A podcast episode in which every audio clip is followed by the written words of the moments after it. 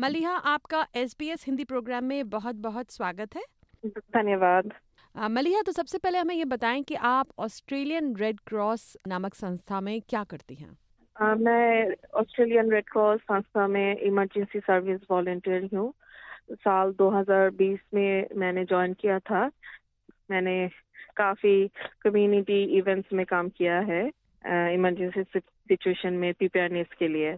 तो emergency situation के बारे में आप हमें किस प्रकार की जानकारी दे सकती हैं? इमरजेंसी uh, सिचुएशन वो होता है जिसके बारे में हम लोग हर रोज नहीं सोचते जो हमारे साथ हर रोज नहीं होता। लेकिन जब ये हमारे साथ घट जाता है इसका प्रभाव हमारे ऊपर लंबी समय तक रहता है।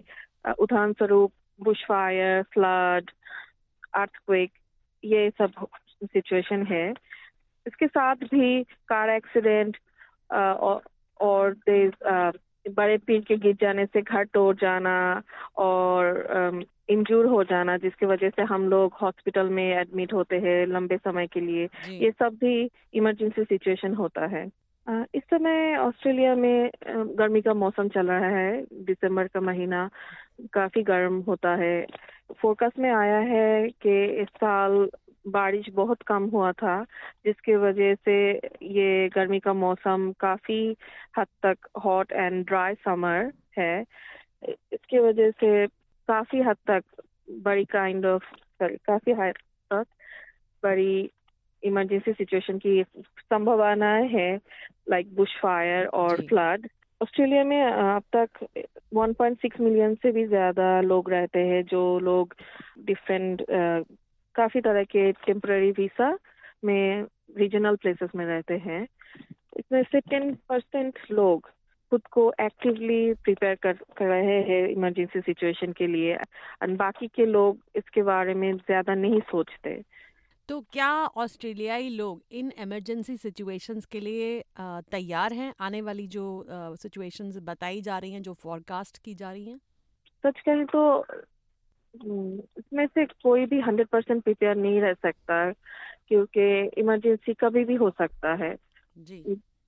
इमरजेंसी का लाइक फ़र्स्ट थिंग है आप अगर मेंटली प्रिपेयर है मानसिक रूप से तैयार है जो आपको सिचुएशन को हैंडल करने में आसानी होता है वो सबसे ज़्यादा ज़रूरी है। इमरजेंसी सिचुएशन में हर एक लोग डिफरेंट तरीके से रिस्पॉन्स करते हैं। कुछ लोग वेरी क्विक रिस्पॉन्स करते हैं। कुछ लोग कुछ कर नहीं सकते। दे जस्ट गेट फ्रीज कुछ लोगों का दिमाग काम करना बंद कर दे, देते हैं। जिसके लिए ऑस्ट्रेलियन रेड क्रॉस अलग अलग कम्युनिटी में जाके लोगों को इसके बारे में बता रहा है।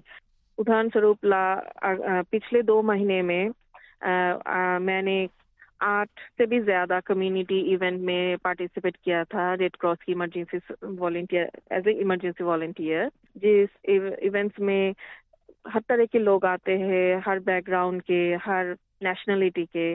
आ, हम लोगों का काम था उन लोगों तक इंफॉर्मेशन देना how to prepare themselves for the emergency red cross ने छोटे छोटे पैम्पलेट्स क्रिएट किया था जिसमें और हर एक तरह के इंफॉर्मेशन है how how to handle this situation कैसे आप खुद को इन सिचुएशन में काम रख सकते हैं ठंडे दिमाग से सोच सकते हैं और अ, आप लोग लाइक like, हम लोग बिफोर द सिचुएशन आप उदाहरण स्वरूप अगर घर में आग लग जाए एंड पहले से हम लोग बैग में हमारी ज़रूरी और कागज़ पत्र रख सकते हैं, जैसे कि passport bank details documents bank books ये कैन ये सब हम लोग बैग में रख सकते हैं।